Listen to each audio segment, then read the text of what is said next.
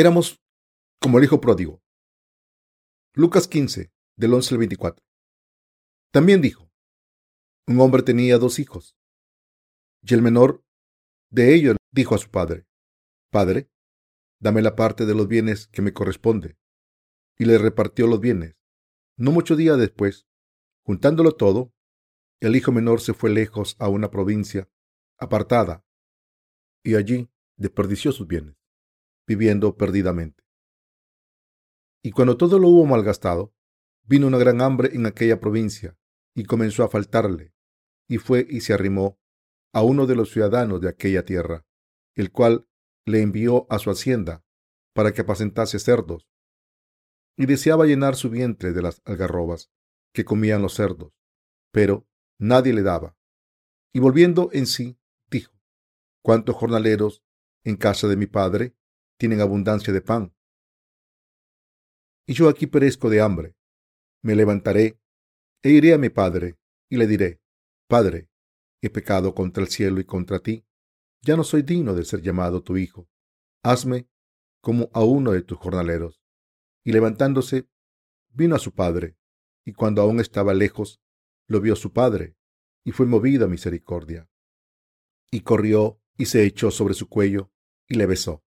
Y el hijo le dijo: Padre, he pecado contra el cielo y contra ti. Ya no soy digno de ser llamado tu hijo. Pero el padre dijo a sus siervos: Saca el mejor vestido, y vestíle, y pone un anillo en su mano, y calzado en sus pies, y trae el becerro gordo, y matadlo, y comamos y hagamos fiesta, porque este mi hijo muerto era, ya revivido, se había perdido, y es hallado, y comenzaron a regocijarse. ¿Éramos como el hijo pródigo espiritualmente? Estoy seguro de que todo el mundo en la Iglesia de Dios conoce el pasaje acerca del, del hijo pródigo y lo ha escuchado una o dos veces. Aunque todos conocemos este pasaje, en este momento me gustaría que pasásemos un poco más en lo que Dios nos está diciendo en su palabra y en qué tipo de gracia nos ha mostrado. Pasemos a Lucas quince, del once al doce. Juntos. También dijo: un hombre tenía dos hijos, y el menor de ellos dijo a su padre: Padre, dame la parte de los bienes que me corresponde. Y le repartió los bienes. Aquí el segundo hijo le pidió a su padre que le diera su parte de la herencia. Piensen en esto un momento. ¿Qué desean todos los humanos como su parte? Primero podemos nombrar las posesiones materiales. Todo el mundo tiene su parte de posesiones materiales. En segundo lugar, la gente necesita fama y ambición. Esto es lo que todos los seres humanos creen que deben tener. En otras palabras, todo el mundo piensa que debe tener riqueza, fama y ambición sin falta. Por supuesto, hay muchas otras cosas que necesita la gente, pero la mayoría lo primero es la riqueza. Además, cuando la gente se hace rica, lo siguiente que necesita es la fama. Todo el mundo quiere ser alabado en su campo de experiencia. Todo el mundo quiere tener todo lo que quiere y los ama. Estos deseos son universales para todos los seres humanos. No hay ninguna excepción. Todo el mundo es igual. El segundo hijo de la escritura de hoy también tenía el mismo deseo. Quería tener la parte que todo el mundo quiere, y por eso le dijo a su padre: dame la parte de mis bienes que me pertenece. Me la llevaré y viviré independientemente de ahora en adelante. Dame mi parte de la herencia. Su padre entonces le dio su parte de la herencia. Pero, ¿qué le pasó a este segundo hijo cuando salió al mundo con su herencia? Pasemos a Lucas quince, verso trece. No muchos días después, juntándolo todo, el hijo menor se fue lejos a una provincia apartada, y allí desperdició sus bienes, viviendo perdidamente. Como dice el pasaje, el segundo hijo tomó todas sus posesiones y se fue a un país lejano donde se las gastó todas. El padre del pasaje de las Escrituras de hoy se refiere a Dios Padre. ¿Cómo podrían esperar? El segundo hijo se refiere a nosotros. ¿Qué significa este pasaje entonces? El hombre vivía originalmente en un paraíso llamado Jardín del Edén. Sin embargo, cuando Dios nos creó, nos dio libre albedrío. Debido a este libre albedrío, el hombre quiso dejar a Dios y vivir por su cuenta. Entonces, Satanás se la acercó y le tentó diciendo: si comes del árbol del conocimiento del bien y del mal, serás como Dios. Adán quiso dejar a Dios y vivir por su cuenta. Así que, ¿qué piensan? ¿Qué pensó después? Pensó: sí, puedo ser como Dios.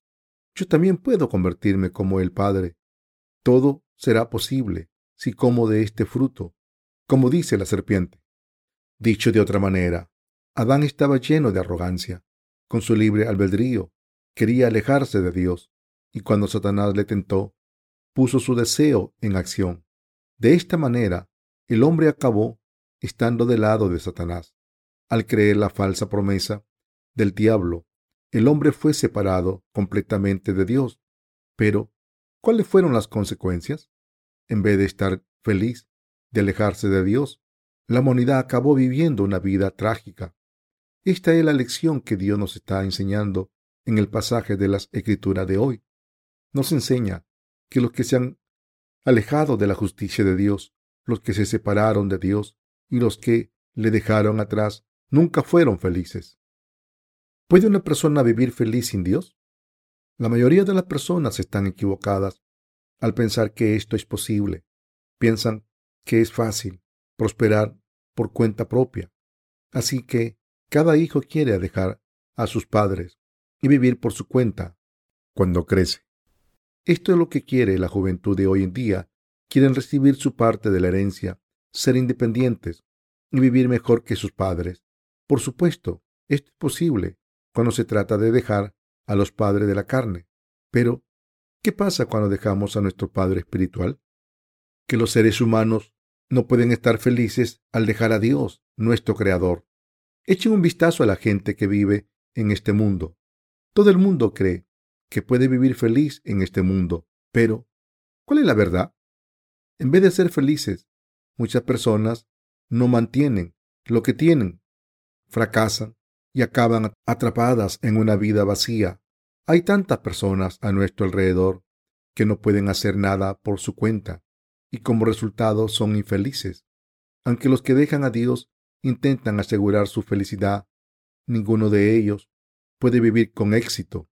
Una persona puede pensar: aunque deje a Dios, puedo vivir feliz sin su ayuda y poder. Pero al final se dará cuenta de que es absolutamente imposible vivir con satisfacción si se aleja de Dios. Desde la fundación de este planeta Tierra, no ha habido nadie que se haya alejado de la justicia de Dios y siga siendo feliz. Podemos entender esto aún mejor si observamos la vida de los grandes sabios y filósofos del pasado.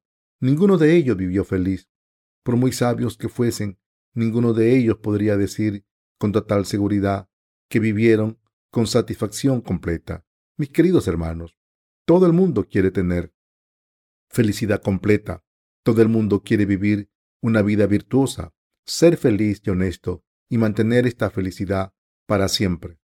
Pero ¿cuál es la verdad? En vez de vivir el tipo de vida que quiere vivir, acaban siendo infelices. En vez de vivir la vida que quiere vivir, fracasan y caen en la desesperación. Esta es la infelicidad de los que han dejado a Dios. ¿Acaso no decimos que estamos infelices cuando nos encontramos en situaciones que no nos gustan? Si una persona se encuentra en las circunstancias que deseaba, no puede decir que no es infeliz. Hay una historia que ilustra cómo los que han dejado a Dios no son felices. Quiero contarles esta historia. En la mitología griega, la Esfinge estaba fuera de Tebas y le preguntaban un acertijo a los viajeros que pasaban por ahí. ¿Qué camina a cuatro patas por la mañana, dos patas al mediodía y tres por la noche? Ningún viajero pudo acertarlo, pero Edipo era inteligente y pudo resolverlo diciendo: la respuesta es el hombre. El hombre gatea a cuatro patas cuando es un bebé y camina sobre dos piernas cuando crece y después camina con un bastón cuando es viejo. Así que la respuesta es el hombre. ¿Saben cuál es la verdadera moraleja de la historia? que el hombre no tiene mucho tiempo para andar sobre sus dos piernas. La juventud no dura para siempre. Hay un proverbio coreano que dice que el placer sigue el dolor. Cuando una persona tiene muchas dificultades, al final acabará teniendo felicidad y satisfacción. Entonces, ¿cuál es la satisfacción y la felicidad que encontraremos al final del camino después de pasar por muchas dificultades en este mundo? Conoceremos a Dios cara a cara. El objetivo de tanto sufrimiento en este mundo es conocer a Dios Padre al final. Entonces, los que encuentran a Dios se dan cuenta de la verdadera naturaleza de la vida humana y de su objetivo. Sin embargo, los que no han encontrado a Dios no se dan cuenta de por qué son tan infelices. El pasaje de las Escrituras de hoy nos plantea esta pregunta: ¿qué nos queda cuando todas nuestras posesiones desaparecen? De la misma manera en que el hijo pródigo volvió a casa de su padre después de gastar todo lo que tenía, cuando no nos queda nada, nosotros también volvemos a Dios. Recuerden esto: la justicia del Señor es absolutamente indispensable para los que han perdido todo. La gente que vive en este mundo malgasta muchas cosas. Aunque todo el mundo trabaja duro para ganar dinero, todo el mundo lo malgasta en este mundo. Esto se debe a que nadie puede llevarse el dinero al otro mundo. Hay pocas personas que se gastan el dinero en una causa digna. Por supuesto, en pocas ocasiones vemos a personas que gastan el dinero en algo digno, pero la mayoría gasta el dinero a los ojos de Dios. No hay muchas personas que se gasten sus posesiones en una buena causa. Nuestro Señor dijo: a los pobres los tendréis siempre con vosotros. Marcos catorce siete. En este mundo hay algunas personas que comparten su riqueza con los pobres, pero pocas personas lo hacen por verdadera compasión o por querer ayudarles y hacerles felices. Por el contrario, comparten su riqueza para asegurar su fama, para hacerse famosos. Otros buscan algún tipo de compensación pensando: si les ayudo, me ayudarán después. Entonces, ¿cómo ve Dios a estas personas? Nuestro Dios no las recompensará, porque sus corazones no están rectos ante Él. Por eso, ayudar a los pobres esperando una recompensa es malgastar el tiempo. Si quieren ayudar a los pobres, deben darse cuenta de la verdad primero y después ayudarles. Cualquier iglesia que sea digna de ser llamada Iglesia de Dios predica el Evangelio del agua y el Espíritu. Si una iglesia es rica, debe gastar su dinero para el bien de la gente. ¿Por qué? ¿Por qué están siendo criticadas las iglesias cristianas de todo el mundo? La mayoría de las iglesias piden que la congregación haga donaciones sin justificación. Utilizan cualquier medio para sacarle el dinero a la congregación, y después utilizan este dinero para construir iglesias grandes, aunque digan ser la Iglesia de Dios. No ofrecen ningún beneficio a la gente. Esta es una de las razones por qué la gente de hoy en día aborrece a la Iglesia. El pasaje de las Escrituras de hoy dice que el segundo hijo se gastó todas sus posesiones, y hoy en día hay muchas personas que malgastan así sus vidas. Ya crea en Jesús o no, si no se conoce la verdad, no se cree en Dios y se le sigue correctamente, no puede evitar malgastar la vida, las posesiones y todo lo demás. Si una iglesia es la Iglesia de Dios, debemos llevar a la gente a la felicidad, ya que la iglesia es la luz del mundo. Pero la mayoría de las iglesias no lo hacen. Por supuesto, no todas las iglesias de este mundo son así, pero la verdad es que hay muchas iglesias que no son rectas. ¿Qué tipo de reunión constituye la verdadera iglesia en estos tiempos? Nuestro Señor habla de la iglesia visible y de la invisible en su palabra, y de estas, la visible no está haciendo su papel de ser la luz del mundo. ¿Qué dijo el Señor en la Biblia? Dijo: seréis testigos míos en Jerusalén y en toda Judea y Samaria y hasta los fines de la tierra. ¿Cómo de maravilloso sería si la Iglesia de Dios estuviese en todas partes hoy en día y diese testimonio del Evangelio del agua y el Espíritu a todo el mundo? Si su iglesia es la Iglesia de Dios, no deben gastarse todo el dinero de las ofrendas en construir edificios grandes. Esto no es lo que debe hacer la iglesia. Lo que debe hacer es predicar el Evangelio del agua y el Espíritu, la verdad de Dios, a las almas de nuestro alrededor, llevándolas por el buen camino, cuando Satanás las tienta, orando por ellas y ayudándolas para que puedan venir a la iglesia sin dudarlo y para que sus problemas del pecado puedan resolverse. Esto es lo que deben hacer la Iglesia de Dios como la luz del mundo. Por eso, ninguna iglesia debe dedicar sus energías a construir edificios enormes. Un pastor no puede guiar a miles de personas a la vez.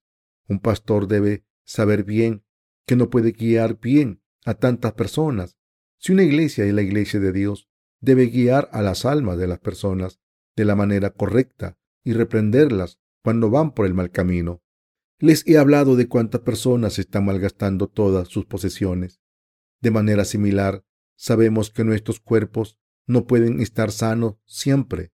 La fama no dura para siempre. Su fama puede desaparecer en un momento, en cuanto algo más nuevo y mejor aparece. Por muy grande que sea la contribución de una persona en un campo del saber, si alguien inventa una teoría mejor y más nueva, su fama desaparecerá como una burbuja. En el pasado hubo muchos filósofos y todos hablaron de cosas admirables. ¿Pero qué pasó con el paso del tiempo? Aunque en su momento enseñasen cosas interesantes, la fama de estos filósofos fue sustituida por la nueva generación de filósofos con nuevas ideas. Lo mismo pasa con nosotros. La fama no dura. No hay nada en los humanos que no vaya a desaparecer. Todo desaparecerá a su debido tiempo, incluyendo la fama y la ambición. Todos tenemos ambiciones, pero ¿podemos alcanzarlas todas? Cuando nos hacemos viejos y débiles, nos cansamos de las ambiciones que teníamos cuando éramos jóvenes. Solo cuando somos jóvenes estamos llenos de energía y ambición, pero cuando nos hacemos viejos, todo es inútil. Somos tan frágiles cuando somos viejos que incluso una cabra nos puede arrastrar a cualquier sitio. Cuando una persona es joven, está llena de energía, pero cuando se hace mayor, toda su ambición desaparece. Nos cansamos de todo. La gente solo es ambiciosa durante un tiempo de su juventud, pero cuando se hace mayor, todo lo que quiere es un lugar para tumbarse y echarse una siesta. Intenten ir a una residencia de ancianos. ¿Encontrarán a alguien que esté lleno de ambición? No, no encontrarán a nadie así. Esto demuestra que solo se tiene ambición cuando se tiene energía. Las ambiciones de la humanidad son tan efímeras que desaparecen al final. Aunque todos tengamos ambiciones ahora mismo, con el tiempo todo desaparecerá. Lo mismo pasa con nuestras posesiones, la salud, la fama y los deseos. Debemos darnos cuenta de que todas estas cosas se perderán. Dios nos ha dado deseos, así que todos tenemos deseos como el deseo de la fama y la riqueza. Sin embargo, estos deseos se perderán y desaparecerán. No podrán existir para siempre. El pasaje de las Escrituras de hoy nos habla de la historia de un hombre que se gastó todo lo que tenía. Mientras leemos este pasaje, debemos examinarnos y preguntarnos si estamos malgastando todo lo que Dios nos ha dado. Debemos darnos la vuelta y preguntarnos si hemos malgastado nuestras vidas. Como seres humanos, somos diferentes que los animales y por eso debemos pensar en nuestras vidas antes de morir. Hay un momento en la vida de cada persona en la que tiene que pensar en su vida y llegar a una conclusión acerca de su significado. Así que, aunque muchos de nosotros seguimos siendo jóvenes, tomemos esta oportunidad para pensar acerca de nuestra vida. La conclusión es obvia. Nuestras vidas están destinadas a perderlo todo y caer en la desesperación.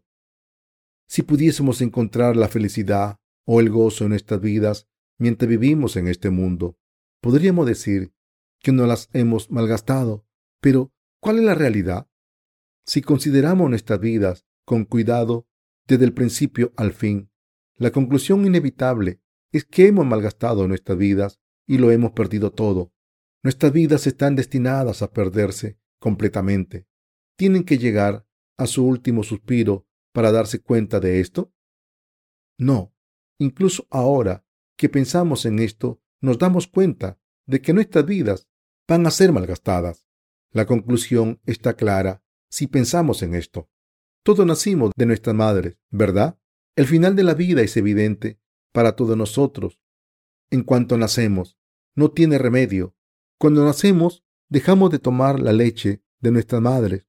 Vamos a la guardería, a la escuela, al instituto, a la universidad y a la escuela de posgrado para recibir un doctorado.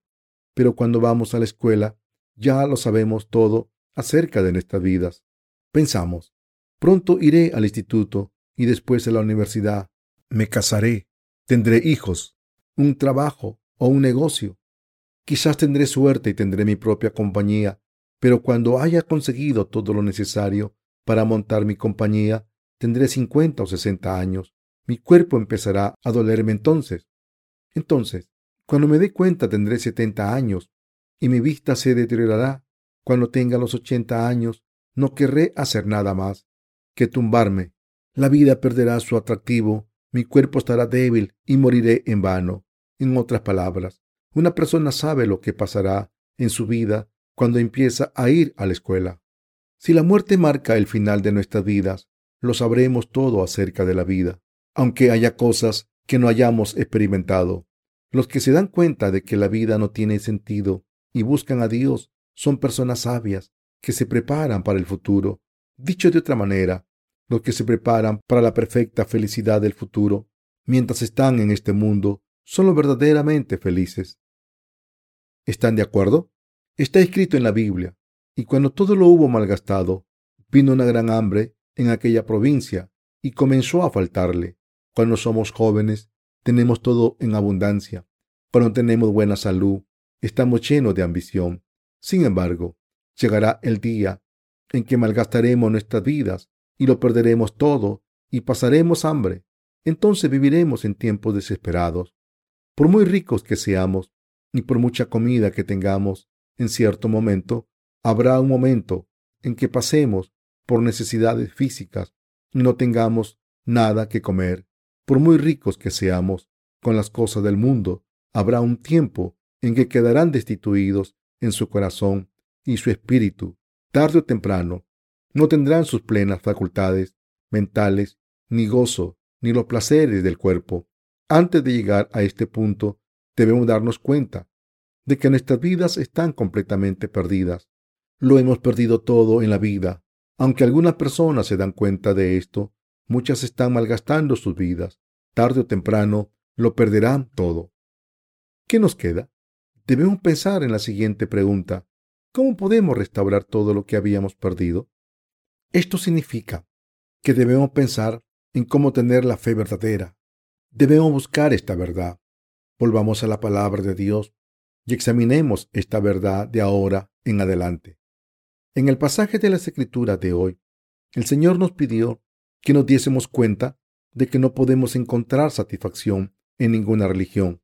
Solo cuando nos damos cuenta de esto, podemos restaurar la imagen original del hombre. Miren al segundo hijo. Está escrito que el hijo pródigo salió al mundo, se gastó todas las posesiones y tuvo que comer la comida de los cerdos. Aquí, esta comida de los cerdos se refiere a las enseñanzas de las falsas religiones del mundo. El país extranjero donde el hijo pródigo vivía sufrió una hambruna y no tuvo más remedio que convertirse en siervo de otra persona. Cuando hay una hambruna, poder trabajar como siervo y recibir suficiente comida es una gran bendición. Pero, ¿cuál es la verdad? Con la comida que uno obtiene en el mundo, es decir, la religión en términos espirituales, nadie puede encontrar la satisfacción en su corazón. Todos debemos darnos cuenta de esto cuanto antes posible. Solo cuando nos damos cuenta de esto podemos restaurar la imagen de Dios. La hambruna era tan dura que el hijo pródigo intentó comer la comida de los cerdos, pero el dueño de los cerdos era tan tacaño que no quiso darle comida y le hizo trabajar muy duro. Así que el hijo pródigo dejó de lado su orgullo y comió con los cerdos. Tenía tanta hambre que no le importaba comer lo mismo que los cerdos.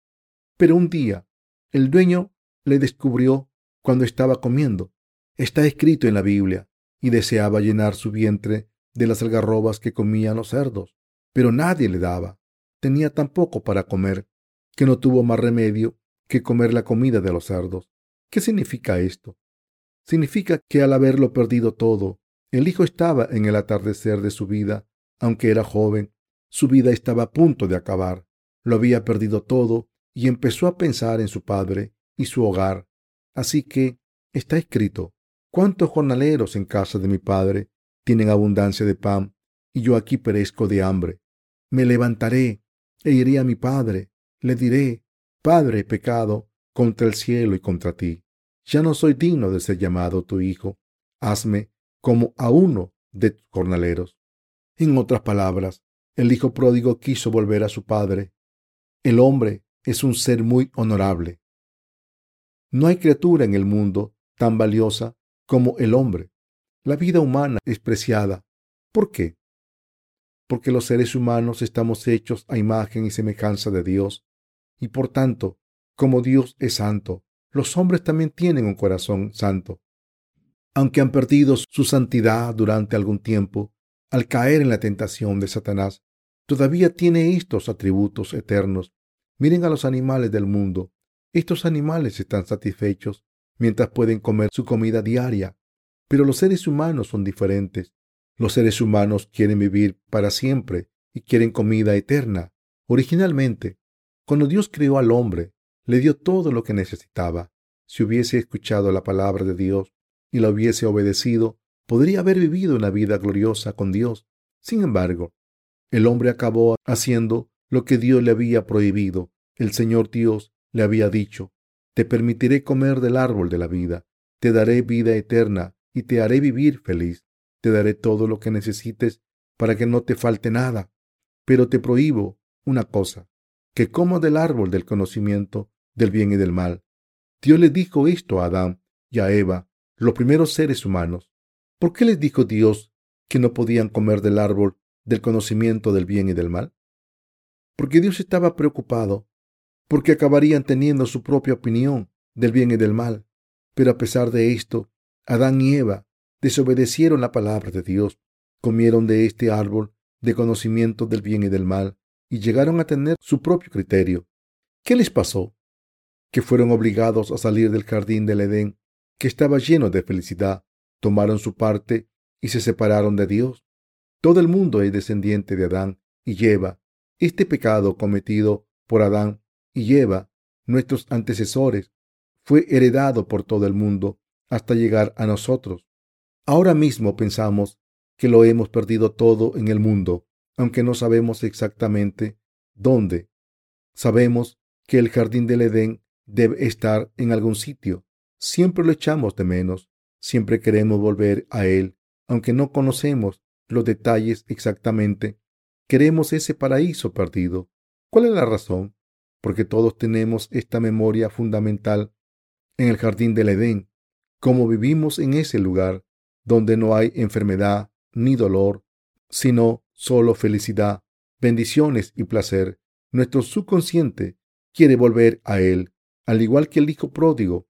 Cuando nos damos cuenta de que nuestras vidas no tienen significado, nuestro deseo de volver a ese lugar es aún más incontrolable.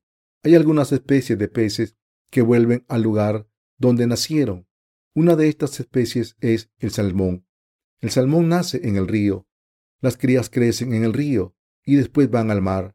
Después de ir por todo el mar, vuelven a su hogar para poner huevos, aunque no tienen las facultades mentales para saber cuál es su hogar. Vuelven a Él por instinto. Lo mismo pasa con nosotros espiritualmente hablando. Todos fuimos criados en el jardín del Edén. Nuestros antecesores vivieron allí. Y aunque no estábamos con ellos físicamente, a los ojos de la fe, es como si hubiésemos estado con ellos. El lugar donde Adán y Eva vivieron es el lugar donde nosotros vivimos. También es el lugar donde viviremos. El hijo pródigo salió al mundo y lo malgastó todo. Entonces empezó a echar de menos su hogar, tanto que se hizo insoportable. Pensó, mi padre tiene tantos siervos y tanta comida, pero yo me estoy muriendo de hambre. No es demasiado tarde, voy a cambiar y a volver a mi padre. Como este hijo pródigo, nosotros también lo hemos malgastado todo en nuestras vidas. cuando lo perdemos todo y malgastado todo y nos damos cuenta de nuestra naturaleza. Cuando reconocen la verdadera sustancia de sus vidas, sus corazones quieren volver al lugar donde vivieron y pueden tomar esa decisión. El otoño ha terminado casi, y el invierno está cerca. ¿Cómo nos sentimos al ver que el otoño ya se ha ido? ¿Qué sienten cuando miran al cielo nublado del otoño? ¿No se sienten solos? Cada vez que vemos una hoja caer de un árbol, sentimos el vacío de la vida y nos damos cuenta que nosotros también caeremos, aunque las hojas son bonitas cuando cambian de color. ¿Qué verdad hay detrás de esto? El cambio de color de las hojas nos indica que pronto se caerán. Esto es bello cuando se expresa en la literatura, pero cuando pensamos en la vida, vemos que el fin no tiene sentido. Puede que haya leído el libro de O. Henry, La última hoja. La protagonista de esta novela estaba muriendo de una enfermedad e identificó su vida con las hojas caídas. Por eso, cuando vemos una vida que está a punto de caer, nos recuerda nuestra muerte inevitable. Así de vacía está la vida de los seres humanos, mis queridos hermanos. Por tanto, como personas con vidas carnales sin sentido, debemos volver a Dios. Debemos prepararnos para volver a Él. El rey Salomón hizo todo lo que quería. Nadie ha vivido tan bien como Salomón en la historia de la humanidad. Como está escrito, propuse en mi corazón agasajar mi carne con vino y que anduviese mi corazón en sabiduría, con retención de la necedad, hasta ver cuál fuese el bien de los hijos de los hombres, en el cual se ocuparán debajo del cielo todos los días de su vida. Engrandecí mis obras, edifiqué para mí casas, planté para mí viñas, me hice huertos y jardines, y planté en ellos árboles de todo fruto. Me hice estanque de aguas, para regar de ellos el bosque donde crecían los árboles. Compré siervos y siervas, y tuve siervos nacidos en casa.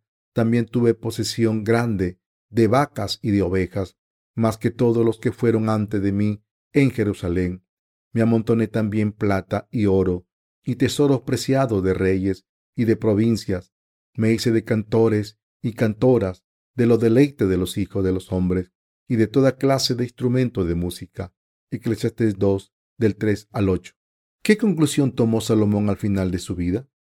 Confesó con lamento: miré yo luego todas las obras que habían hecho mis manos, y el trabajo que tomé para hacerlas, y aquí todo era vanidad y aflicción de espíritu, y sin provecho debajo del sol. Eclesiastés dos once. Entonces, el rey Salomón concluyó diciendo: alégrate, joven, en tu juventud, y tome placer tu corazón en los días de tu adolescencia, y anda en los caminos de tu corazón y en la vista de tus ojos. Pero sabe que sobre todas estas cosas te juzgará Dios. Eclesiastés once nueve. Acuérdate de tu Creador en los días de tu juventud, antes que vengan los días malos. Eclesiastés doce uno. Como este pasaje nos dice, debemos darnos cuenta de para qué vivimos y volver a Dios mientras seamos jóvenes, mientras tengamos todas nuestras facultades mentales, y antes de dejar que el mundo nos absorba y no poder hacer nada. Esta es la verdad. Todos debemos darnos cuenta de nuestra verdadera naturaleza y encontrar al Señor. ¿Qué tipo de Dios es nuestro Dios? El hijo pródigo aquí se arrepintió y volvió a Dios. ¿Cuál fue el resultado? Está escrito: y levantándose vino a su padre, y cuando aún estaba lejos, lo vio su padre, y fue movido a misericordia, y corrió y se echó sobre su cuello, y le besó. Como pueden ver aquí, todo lo que hizo el hijo pródigo es arrepentirse. Al haber vivido una vida en vano en este mundo y haberse gastado todas sus posesiones, todo lo que quería hacer era volver a Dios y no tenía orgullo ante su padre. Pero, ¿cómo recibió el padre a su hijo? Aunque el hijo volvió sin nada, como cuando vivía, comiendo de lo que le sobraba a los cerdos, el padre tuvo compasión, salió corriendo, le abrazó y le besó.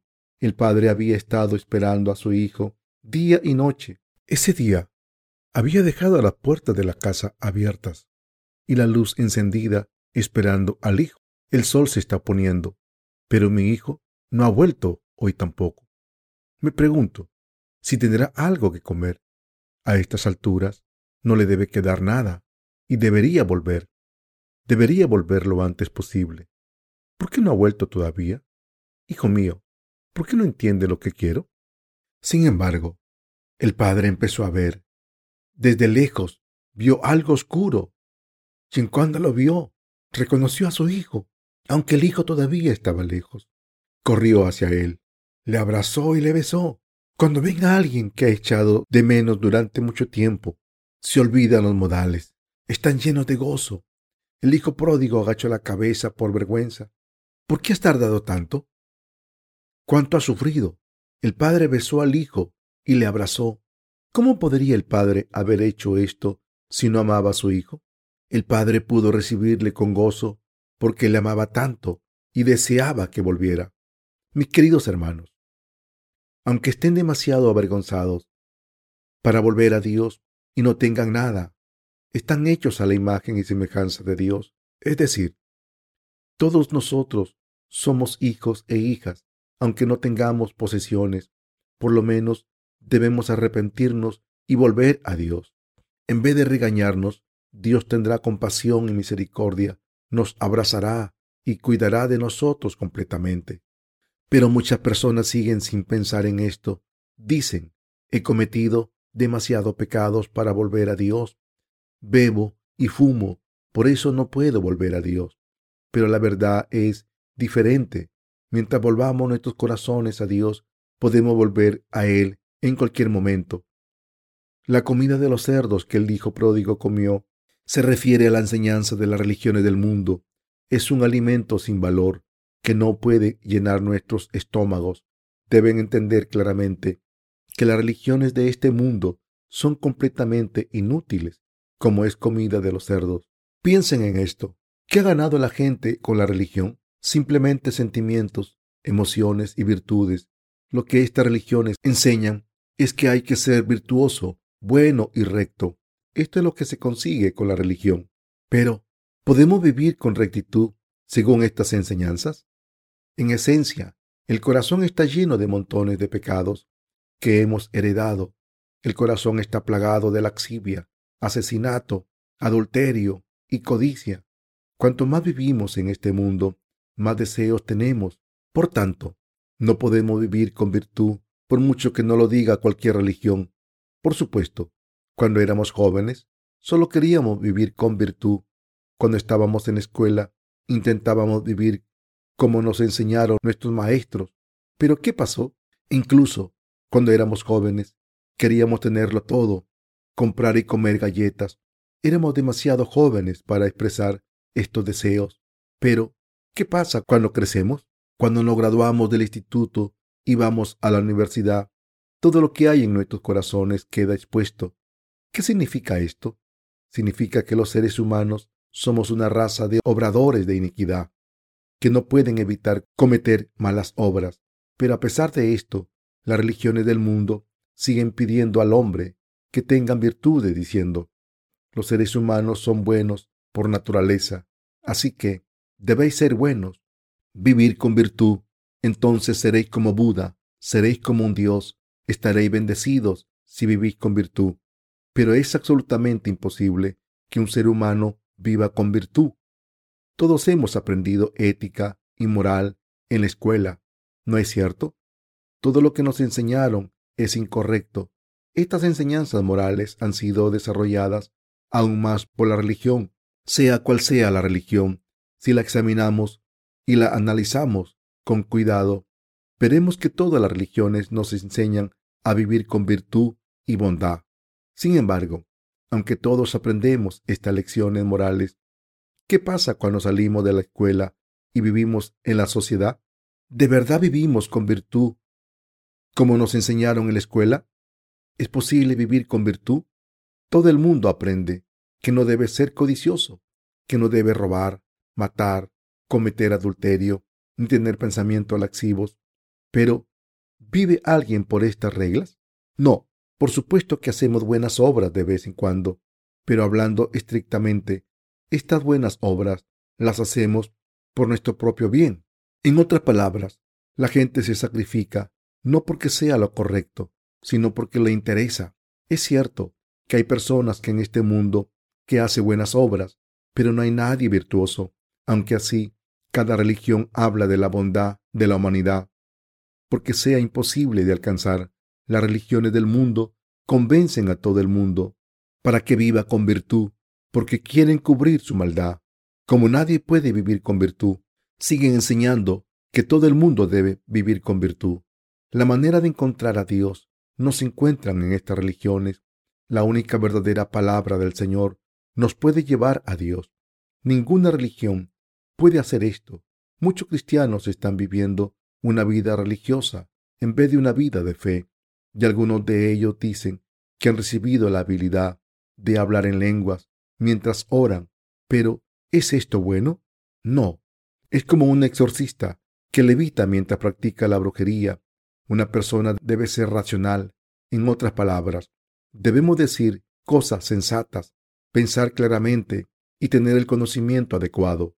No hay nada que podamos encontrar en la Biblia. En otras palabras, la palabra de Dios nos enseña todo lo que nos es beneficioso, incluyendo la filosofía de la vida correcta. Como Dios nos ha creado, habló en la Biblia de todo lo que debemos saber. Así que, si una persona lee esta palabra, puede ir al cielo, pero si intenta hacer buenas obras en vez de seguir la palabra, no podrá evitar ir al infierno. Mis queridos hermanos, deben darse cuenta de que la religión no vale para nada. Deben darse cuenta de que no pueden encontrar ninguna satisfacción en la religión. La Biblia dice, no solo de pan vive el hombre, sino de toda palabra que procede de la boca de Dios. Como dice este pasaje, nadie puede vivir por el pan de la carne solamente.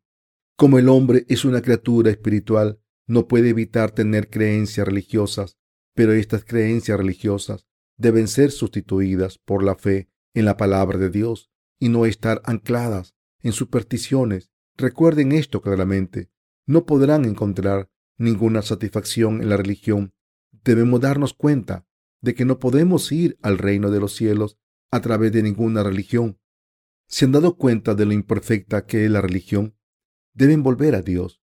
Deben contarle todos sus pecados al Señor, pedirle su misericordia y recuperar las bendiciones que han disfrutado desde el principio. Cuando vuelvan a Dios, no intenten arreglarse, pero vayan tal y como son. Conozcan a un verdadero líder con la actitud correcta. Si quieren recibir la remisión de los pecados en sus corazones y si quieren entrar en el reino de Dios, es imprescindible que busquen ayuda de un sacerdote, es decir, de un siervo de Dios, como dice la Biblia, y le hará el sacerdote expiación de su pecado que habrá cometido y será perdonado. Levíticos cuatro treinta y cinco. Sin un sacerdote espiritual, es decir, si no confían en su líder espiritual que tiene la justicia de Dios, no podrán recibir la remisión de los pecados. Deberán darse cuenta de que este tipo de sacerdotes existe en este mundo. Como Dios es invisible, ha puesto a la gente de fe en este mundo para que la podamos ver. A través de estos sacerdotes que Dios ha preparado, a través de la gente que nos enseña correctamente y nos guía, debemos conocer a Dios. Mis queridos hermanos, cuando se acerquen a Dios, asegúrense de acercarse tal y como son. Como este Dios está lleno de amor, vendrá a su encuentro sin falta. Le devolverá a su gloria original perfectamente. Miren lo que la palabra de Dios dice en el pasaje de las Escrituras de hoy, cuando el hijo pródigo volvió del mundo y le dijo a su padre: Padre, he pecado contra el cielo y contra ti. Ya no merezco ser llamado hijo tuyo. El padre le dijo a sus siervos: Saca el mejor vestido y vestirle, y poné un anillo en su mano y calzado en sus pies, y trae el becerro gordo y matadlo, y comamos y hagamos fiesta, porque este mi hijo muerto era, ya revivido, se había perdido y es hallado.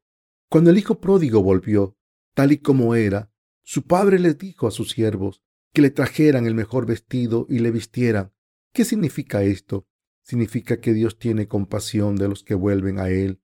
Significa que les devolverá a su estado original y justo a su imagen y semejanza, si Dios es el rey de este mundo.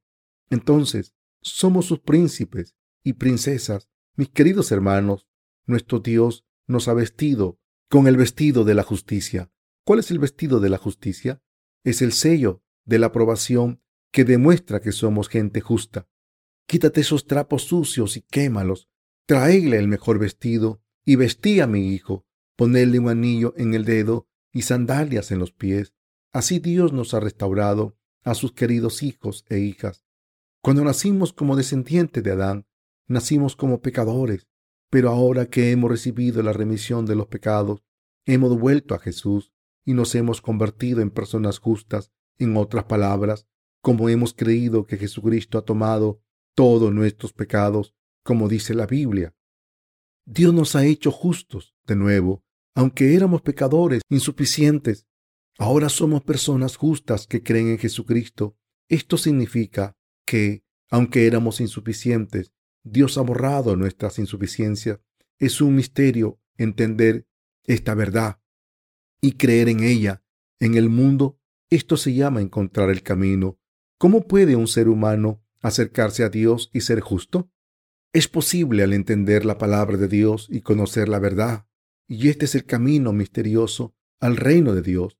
La Biblia dice, y esta es la vida eterna, que te conozca a ti, el único Dios verdadero, y a Jesucristo, a quien has enviado.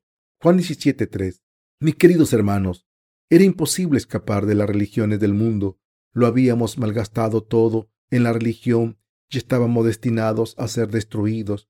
Pero Dios está tan lleno de amor por personas como nosotros, que lo han perdido todo y estaban condenadas, que nos ha vestido con su justicia. Dios nos ha dado todas sus bendiciones, que solo los justos pueden recibir. No hay suficientes palabras para expresar lo agradecido que estoy. Nuestro Señor nos ha vestido con la justicia y nos ha restaurado como hijos suyos. Si de verdad creemos en la palabra de Dios y volvemos a Él tal y como somos, Dios nos aceptará a pesar de nuestras insuficiencias. También resolverá nuestros problemas. Debemos darnos cuenta de que cuando volvemos a Dios, no solo resuelve nuestros problemas actuales, sino que además nos bendice con la restauración de la fe para disfrutar de todo como hijos e hijas del Rey. De la misma manera en que Dios bendijo al Hijo pródigo, nos ha bendecido a nosotros. ¿Acaso no nos ha vestido con las mejores vestiduras? Nos hemos vestido con las vestiduras de la justicia, convertirnos en hijos e hijas de Dios y ponernos los zapatos. Dios nos ha dado gozo. El padre del pasaje de las Escrituras de hoy dice, y trae el becerro gordo, y matadlo, y comamos y hagamos fiesta. Este pasaje significa que al creer en Jesucristo podemos disfrutar de una vida feliz y gozosa. Dios nos ha llamado para disfrutar de la felicidad y el gozo con nosotros. Mis queridos hermanos, ahora que han recibido la remisión de los pecados, no tienen que llorar. Ya hay bastante tristeza y dolor en este mundo. ¿Para qué venir a la iglesia de Dios para llorar? Todos están contentos y felices y llenos de amor. Dios ha abierto el camino de la justicia y el gozo para nosotros. Lo ha restaurado todo para que podamos comer y beber con Él en un banquete juntos.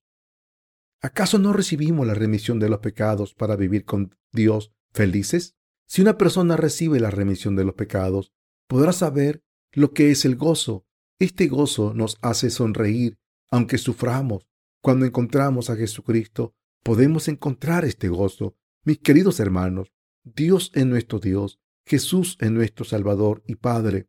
El Espíritu Santo está con nosotros ahora. Todo está garantizado para los que son hijos de Dios. Toda la felicidad, gracia, bendición y gloria de este mundo están garantizadas.